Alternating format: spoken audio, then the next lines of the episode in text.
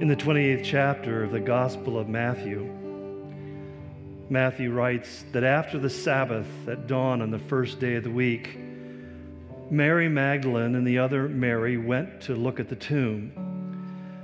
There was a violent earthquake, for an angel of the Lord came down from heaven and, going to the tomb, rolled back the stone and sat on top of it. His appearance was like lightning, his clothes were as white as snow. The guards were so afraid of him that they shook and became like dead men. And the angel said to the women, Do not be afraid, for I know that you are looking for Jesus who was crucified. He is not here, he has risen. Just as he said, Come and see the place where he lay. And then go quickly and tell his disciples, He has risen from the dead and is going ahead of you into Galilee, and there you will see him. Now I have told you. So the women hurried away from the tomb, afraid yet filled with joy, and ran to tell his disciples. And suddenly Jesus met them. Greetings, he said.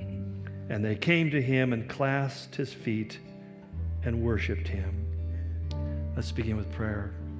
Father God, we come into this place this morning because we are your worshipers. We worship you for the gift of life that we have received through the sacrifice of your Son, Jesus Christ, on the cross for our sins. And we worship you, Lord, because we have received new life. We have become alive to God because of his resurrection from the dead which we celebrate today. We thank you in Jesus' name. Amen. You may be seated.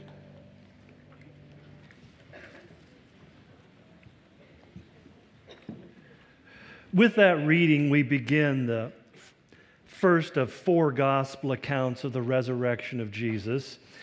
Each of them is essentially the same. They speak of the empty tomb, the appearance of the angels, the terrified soldiers, the confused women, and the incredulous disciples. But all four of them have essentially the same message, even almost the exact same wording that the angels declaring he is not here, he has risen. In essence, that he is no longer dead, but he is now alive again. Nevertheless, as that message began to flow back to the apostles, they remained incredulous.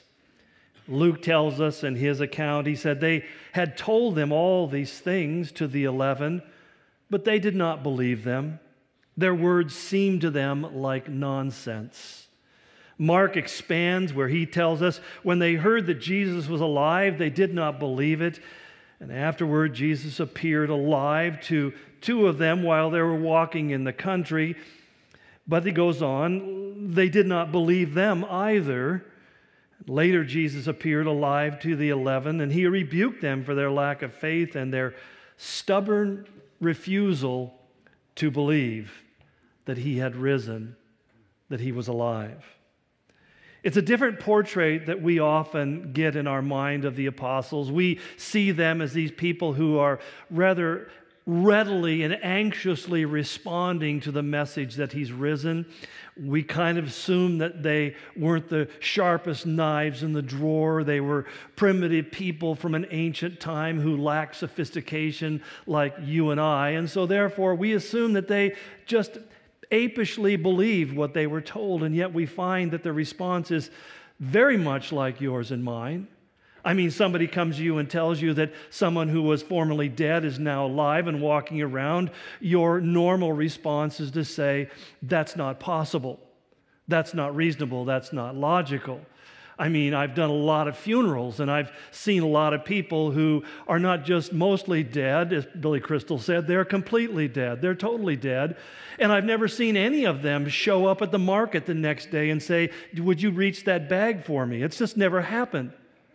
And so, because that's our life experience, we would expect that we would be incredulous just as they were kind of incredulous.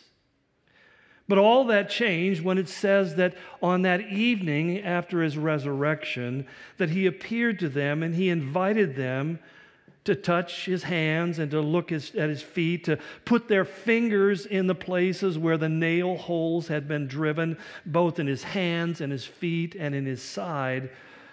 And suddenly they began the process actually of believing.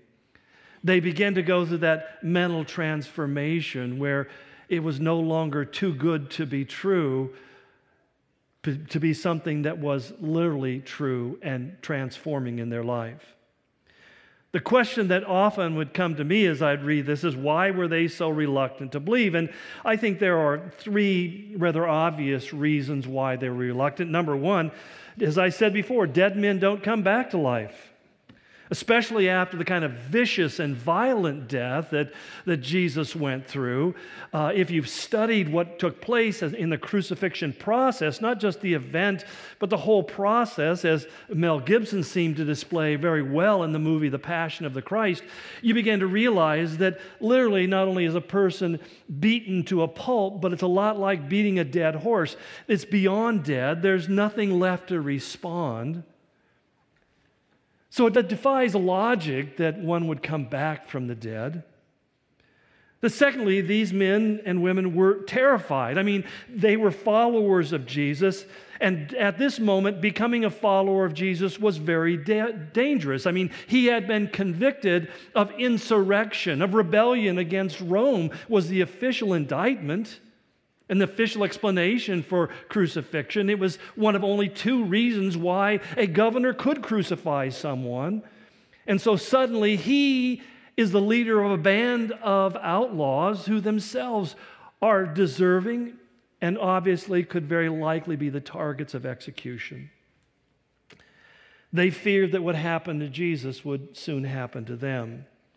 And not just death, but the terror of the kind of death. And one of the things we know about being terrified, the terror tends to block the mind's ability to think things through simply and clearly and logically. The, the mind races and confusion reigns. And really, there's only one response that we really want to yield to, and that's to run and to hide, which, interestingly, is exactly what we find these men and women doing. They're in the upper room, the doors are locked, the windows are shuttered. I'm sure they probably had secret knocks. They must have had secret passwords because they never knew who was coming to get them and if the person at the door was a friend or a foe. But there's a third emotional dynamic here at work. Solomon kind of put it this way in Proverbs 13 12. He said, Hope deferred makes the heart sick. In other words, when we go through severe disappointment, the kind of disappointment that leads to disillusionment, that the heart actually goes through its own kind of sickness. We might call it a depression, but it's more than that. It's a, it's a hopelessness, it's a despondency, it's a despair. And for those of us who have gone through that emotion, and there are far more many of us here in this room than would admit it, but for those who have had that emotional experience, we felt that utter bottomless hopelessness, that despairing of any answer or solution or way out. There's a despondency, a cloud of darkness that settles in around you it's not easy to get back from that place. Sometimes we very insensitively say to a person in that condition, Well, you need to snap out of it. You know, slap them on the face a couple times and get them thinking straight. And you have no idea for that person that actually they're probably incapable of getting themselves out of that place. What I'm saying to you is that's the place that these were men, men and women were in. Why were they so despondent? Was it just simply because they loved Jesus or a, a, somebody they admired had died? It was so much more than that. As later on we're told in Luke 24 21, they said, We had hoped that he was the one who was going to redeem Israel. We had hoped, literally, we had put our trust, we had invested ourselves totally, mentally, emotionally, physically we had invested ourselves in Him being the answer to everything that was wrong and broken and missing and lacking in our world. And suddenly He's gone. Now, there's a certain irony to this. You have to understand that for the previous six months, Jesus had repeatedly told them, as we read in Mark 9, he says, The Son of Man is going to be betrayed into the hands of men. They will kill him, and after three days, he will live. After three days, he will be alive. He didn't just tell them once, he told them this over and over again for a period of about six months. So you think they would have got it. But as any mother knows, how many times you have to say to your kids, How many times have I told you? It's kind of like that. I mean, you know, my wife often asks me, Are you listening? Did you hear what I say? And I lie. I say, Yes. and then she pushes it and says, So what did I say? Well, you said, you know, it's not, a, hey, look at a UFO. You know, it's like, it's,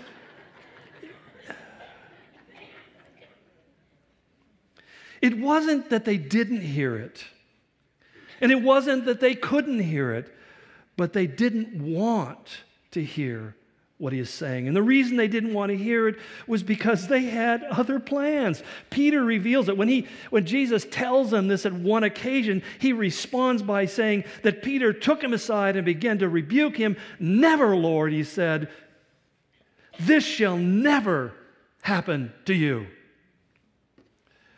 But one thing we know about Peter, he wasn't a prophet, right? but why couldn't they hear it? Because, as I said, they had other plans. For three and a half years, they literally, as Peter himself said, we have left everything to follow you. We have divested ourselves. We have walked away from families, from homes, possessions, professions, careers, friendships, opportunities. Everything that a man would say, This is what my future holds, we decided to let all of that go and to follow you where you would lead us, so that when you come into your kingdom, they said, we will be there with you. That when we come to your kingdom, who will sit on your right hand and on your left hand and rule with you? You see, they were part of the Jewish messianic vision for the future in that day that a Messiah would come, he would drive out the Romans, he would rectify everything that was wrong, he would set up a kingdom upon the earth, and he would reign on the earth for a thousand years, and everything would be wonderful and beautiful. And here these 12 guys said, We see this rising star who's going to take over everything and be numero uno in the world, and we're his right hand men so that when you come to that place of exaltation, we'll be on your right and on your left. They clung to it more tightly than a hot stock tip. It was so, had become so invasive into their very relationshipal dynamics that later on, as Jesus is sitting with them in the upper room and he's breaking the bread, and he tells them yet again, One of you who is sitting here is going to betray me. And afterwards, they walk out of that conversation, away from that meal, away from that amazing moment that they just had with Jesus. And Luke tells us a dispute arose among them as to which of them was considered to be the greatest. The word translated dispute here, literally, it's a word in Greek that literally means that they were aggressively, competitively arguing. They saw the moment coming and they're jockeying for position like they had never, ever jockeyed for position. They were going to be in the place to catch the rebound in the last 10 seconds. Oh, that's, excuse me, I'm going someplace else. But they're ready. They're boxing it out, man. They're ready to grab the ball and be the winner. And Jesus turns to them and says, My paraphrase, you guys still don't get it, do you? You still don't get it. The one who's going to be greatest in my kingdom is going to be the one who is the least, the servant, the lowliest, the last.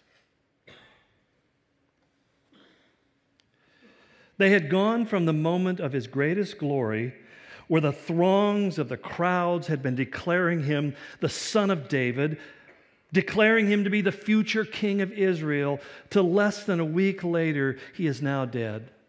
They've gone from the pinnacle to the pit. They've become, they've gone from being future princes to being really nothing else but perps on the run from the authorities. The cheering crowds had become the cursing crowds, and literally the bottom to their entire life had fallen out. Now, I know we'd love to fantasize that they were more altruistic in that, that somehow they were driven by some pure divine or religious or spiritual motivation, but they weren't because they're not any different than you and I. We always operate from that perspective what's in it for me? Where's the payoff? It's what drives us in life. We may gild it by saying it's our philosophy of life, or we're looking for our, our appointed purpose in life and what is the meaning in life. But the reality is, we're just looking for that one thing uh, that causes everything to come together so that you and I can live our lives happily ever after. It reminds me of that movie in the 1991 it was. Some of you are old enough to remember it. Many of you weren't even born yet. The movie City Slickers. I don't know if you remember that. Jack Palance played the role of Curly, this crusty, rugged, old, hard beaten cowboy who's taking these city slickers out on a trail drive with the cattle. Billy Crystal, who plays this guy, Mitch, who is lost and looking for himself. And as he and Curly are riding along one day, and he's asking Curly all these deep philosophical questions, Curly looks at him and says, Do you know what the secret of life is? He goes, No, what? Jack Palance holds up a finger. And Billy Crystal says, your finger? he says, No, it's one thing. And if you figure out what that one thing is, all the rest of the caca doesn't matter. That wasn't what he used in the movie, but anyway, nothing else matters. And so Billy Crystal looks at him and says, Well, what's that one thing? And he said, Well, that's what you've got to figure out deep philosophical conversation, and then Curly goes and lays down for the night and dies. I think in that moment, Curly found out. But you see, this is kind of the way life is.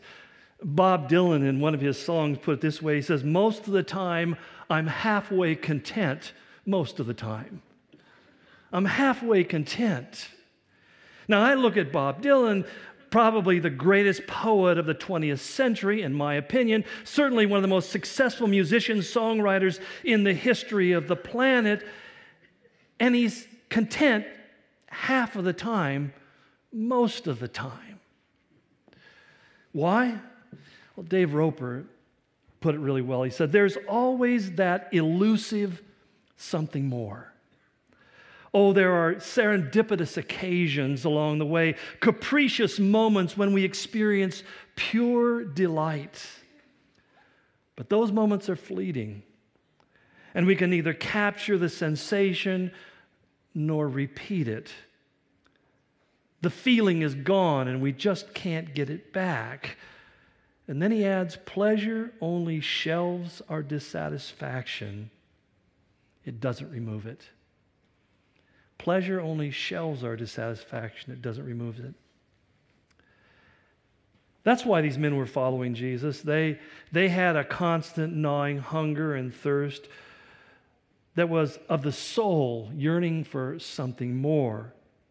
As Roper put it, something familiar and yet at the same time very far away. The one thing that will turn us into satisfied self assured versions of ourselves. To be able honestly to look in the mirror in the morning and just say, I'm at complete peace and satisfied with who I am and my place in the universe. But because that doesn't come often, if ever, for most people, and it only lasts a few moments even when it does, we end up spending the entirety of our life going around knocking on various doors and hoping that when they open, if they do open, that what will be in front of us is the answer, the thing that completes and satisfies and fulfills that inner gnawing hunger that every one of us carries with us. I could come up with a list of 10 different doors that I've knocked on in my lifetime. I mean, first and foremost is the whole issue of sensuality, or you might call it pleasure which always proves to only be a momentary refuge from the mundane and the painful. I'm not saying that pleasures aren't pleasurable. That would be stupid to say. I've had people say to me, I don't understand why people would abuse drugs. My only response to them is, Have you ever tried them? And I'm not saying that by way of recommendation. You just have to understand that that's why it's so hard to quit when you start because it gives such a momentary escape from the pain of life that every time life gets hard, you want to go back and take the easy way out. But like everything else, it doesn't last. That the drug addict may get high, and each time he or she gets high, there's less of a high to the high, so that they have to up the dosage and they have to go from smoking it to shooting it to eventually just overdosing on it until it kills them. Sensuality is, a, is misleading because it's something that if you live to serve it, you will find before long that you become enslaved to it. So, what about something like friendship? Friendship is one of the most wonderful things that we can know in life. And yet, no matter how dear someone is to us, that intimacy can never reach deep enough to completely satisfy or alleviate our loneliness. Some of us have this idea if I can just get that right circle of people around me who will love me unconditionally, don't exist, love me unconditionally, then I would be happy. And even if it happened, you wouldn't be. Because you'd still have to realize that you're weighed in the balances and found wanting, and they can never go deep enough to meet that need in your life. Then there's the issue of, well, if I had just had a different set of parents, I wouldn't be so screwed up right now. to which I respond, oh, yes, you would. They're sitting there saying, if I just hadn't had that kid, I wouldn't be so. You know, the point is that whether your parents were wonderful or your parents were horrible. As Robert Bly lamented so clearly, he said, There's never enough father. I can never extract enough. So that many of us live our lives thinking, well, if my parents had been better parents, you would still be struggling because they don't possess the capacity to meet the need in you that you have. They can't satisfy that hunger of your soul. So, what do we do? Well, what I need to do is vote for Bernie and get a free education. That's, that's the answer right there. education is the answer to all my problems, except talk to somebody who is truly educated, and you'll find they'll tell you the more you know, the more you know you don't know. The less sure you are of what you do know.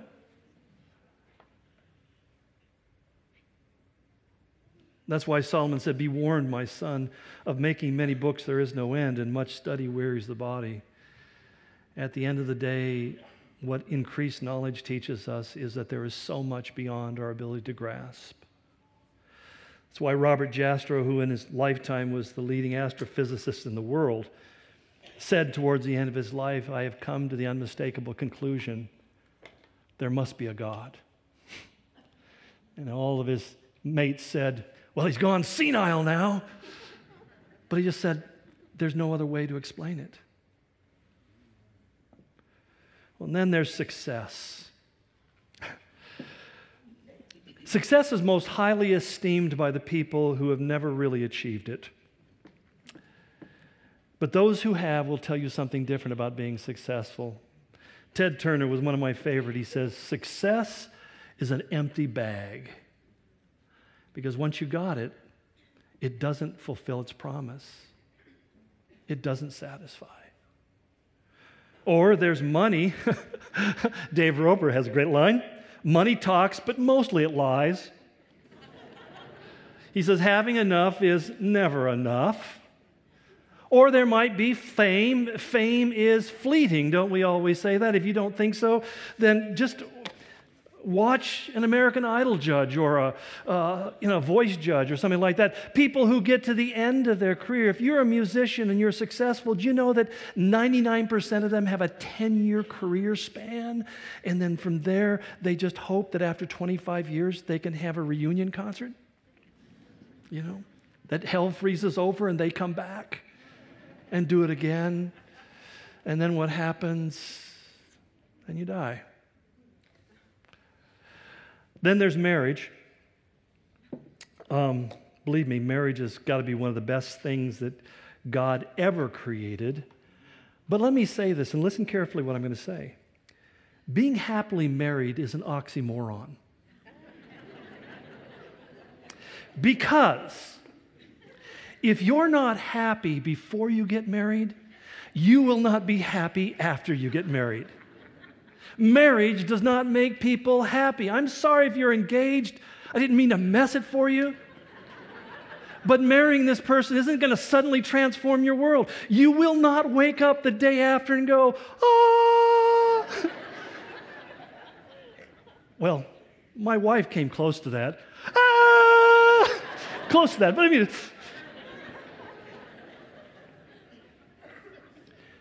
And the worst part about it is that if it is wonderful and is happy, it's only till death do us part. It doesn't last. And the same way with children. Children are a wonderful source of happiness. I mean, how, I think sometimes how empty our lives would be if we didn't have children and how much fuller our bank accounts would be. I remember my daughter, my wife, very naively saying to me one time, I can hardly wait till the kids are 18 and out of the house. It should have been closer to 26. and even then, they've come back several times.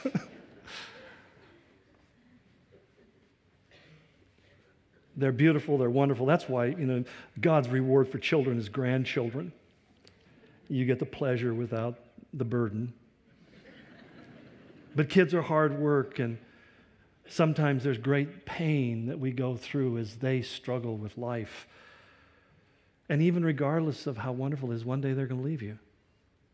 I know some of you are at that place where you're thinking they'll never leave. They will. they will.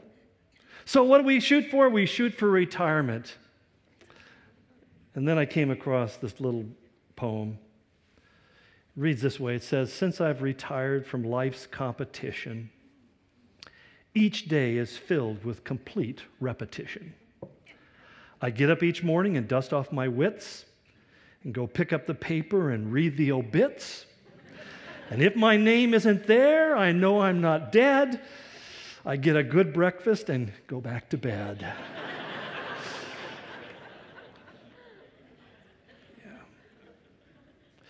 So, what do we fall back on? We fall on our memories, don't we? Memories. I used to think that the longer you live, the sweeter your memories would be. The truth of the matter is that not that you don't have great memories, but you have more regrets than you have memories. Roper described, he says, we look back on our memories and they're strewn with the debris of our sin. My dad used to always say, if I had my life to live over again, and then he would share what just happened in the last five minutes. And I began to realize rather quickly that he had more regrets than he had successes. And I often had to say, Dad, you're really pretty successful. I mean, why don't we focus on that? Well, if I had my life over again, I probably would. the simple fact is that as T.S. Eliot put it in one of his poems, he says, The shame of motives late revealed and the awareness of things ill done and done to others harm, which once you took for virtue. You look back and say, if I had been wiser, if I had just been more discerning, but you aren't. And you weren't, and you won't be. Because you see, God has put you and I in this place that always leaves us wanting. It's not by coincidence that the most iconic rock and roll song of the 20th century was sung by a, in my opinion, a musically challenged band led by a vocalist who had bitten off half his tongue as a teenager and explained his weird enunciations. You know what it is. I can't get no satisfaction. Why does a song like that resonate even today? Because it really becomes emblematic of the way life is. That we keep on going from door to door to door. And I, I probably haven't even knocked on your door yet. I don't know what door you're knocking on. And you're thinking, if I can just get in through this way and get this passage taken care of, then life is going to be sweet and it's going to be good and, and I'm, I can just relax and I can enjoy. You know, it's like a friend of mine was telling me, he says, I was having this conversation with my dad about my golf game. He says, I'm kind of frustrating because I, I you know, I get where my, I, my, I, am hitting my driver really well, and, and then I, I, I, work on my chip shots, and as soon as I get my chips right, I start losing my driver. And, and then when I get the chip shots right and I get my driver going, then I start working on my putting, and then my putting gets really good, but then I can't chip anymore. And I, he says, I just feel like one day it's all going to come together. And his father, who had been golfing all his life, said, No, you won't. I think if anybody, look at Tiger Woods. I mean, it, there's something always going wrong, right?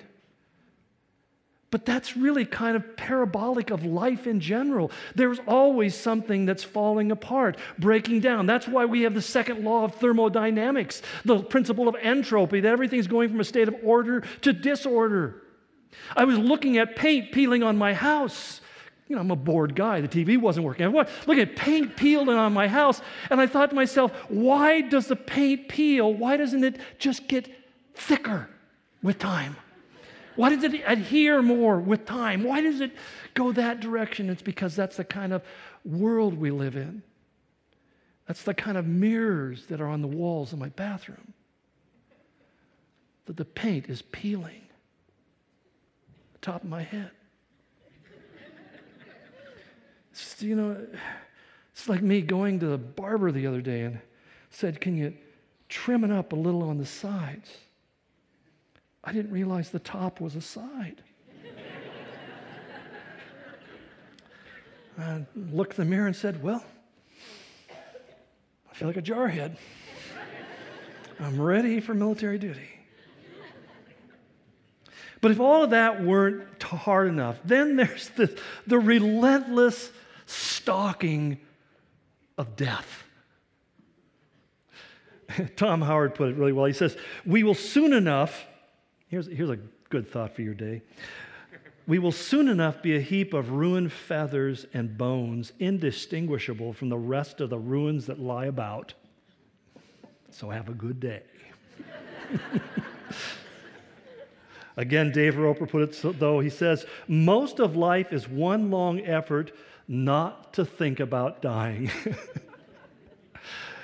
I mean, you know, it's, it's, When's the last time you were taking a drive and you said, hey, let's just swing by the funeral home and see what's going on?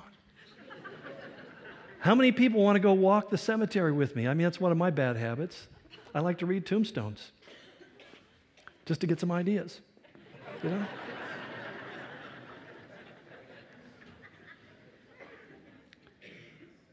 But the famed atheist George Bernard Shaw summed it up rather cryptically, he said, The statistics are very impressive. One out of every one person dies, and there's no escape. Or is there? Or is there? As I said, most of us spend the entirety of our life knocking on one door or another, one right after another. But G.K. Chesterton said something regarding this that really connected with me. That's why I've repeated the last two sermons, three in a row now. He says, even when men knock on the door of a brothel, they're looking for God. We are born for His love and we cannot live without it. He is that one thing for which we all have been looking all of our lives. He's the one thing that we've been looking for. I don't know what door you're knocking on. I would just ask you to ask yourself, how's that working for you? How's that going? Because that's why when the angels asked the women who came to the tomb that morning, he said, Why are you looking for the living amongst the dead?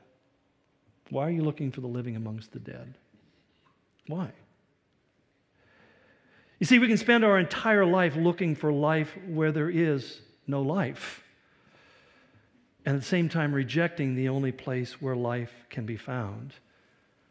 That's why Jesus said, instead of spending your life knocking on doors, just stop for a moment and listen because he says, Behold, I stand at your door and I knock.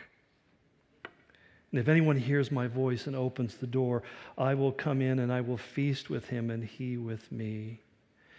You see, the stone was rolled away not so Jesus could get out of the tomb, it was rolled away so that we could enter it.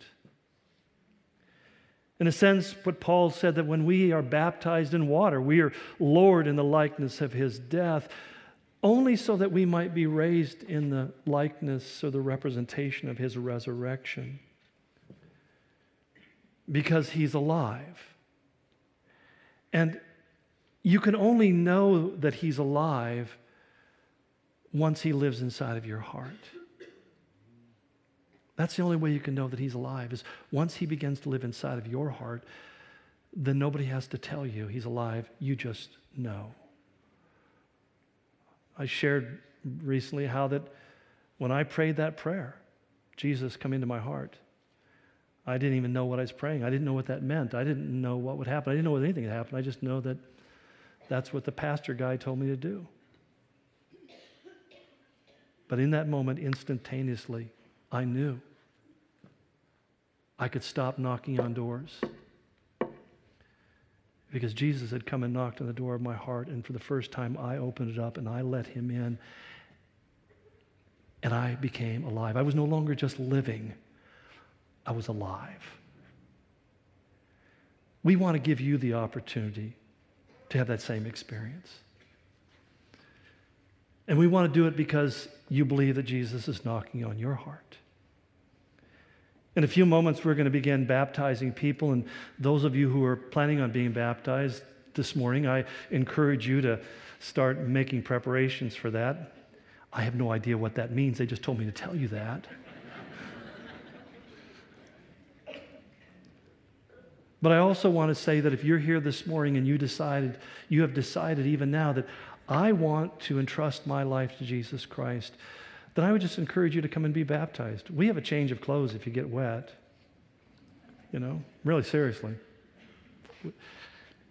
But we invite you to respond because one of the most important things for us to do is not to ignore God when He's speaking to your life that maybe on a level it's not something logically you can reason out. Maybe, just like the disciples, you're a little bit terrified about the prospects of actually surrendering your life and letting Him have control of your world. As I was talking with one of my sons the other day, saying he was listening to a sermon, the pastor said, God doesn't expect anything from you. And he said, Do you think that's correct? I said, Well, I think it's partly correct. He doesn't want anything from you, He wants everything from you. He wants the entirety of you. And once you realize who He is, you're more than willing to give it because you find that He is that one thing that you've been looking for. So if that's you, I invite you to come up. I, if you want to get baptized, you can just come and get in line and be baptized. If you want to talk to somebody or pray with somebody about that, myself and some others will be up here in the front. We'll be glad to do that while the worship and the baptism and everything else is going on. But as we prepare for that, what I'd like you to do is just take a moment and we're going to run a short video clip and invite you to follow along.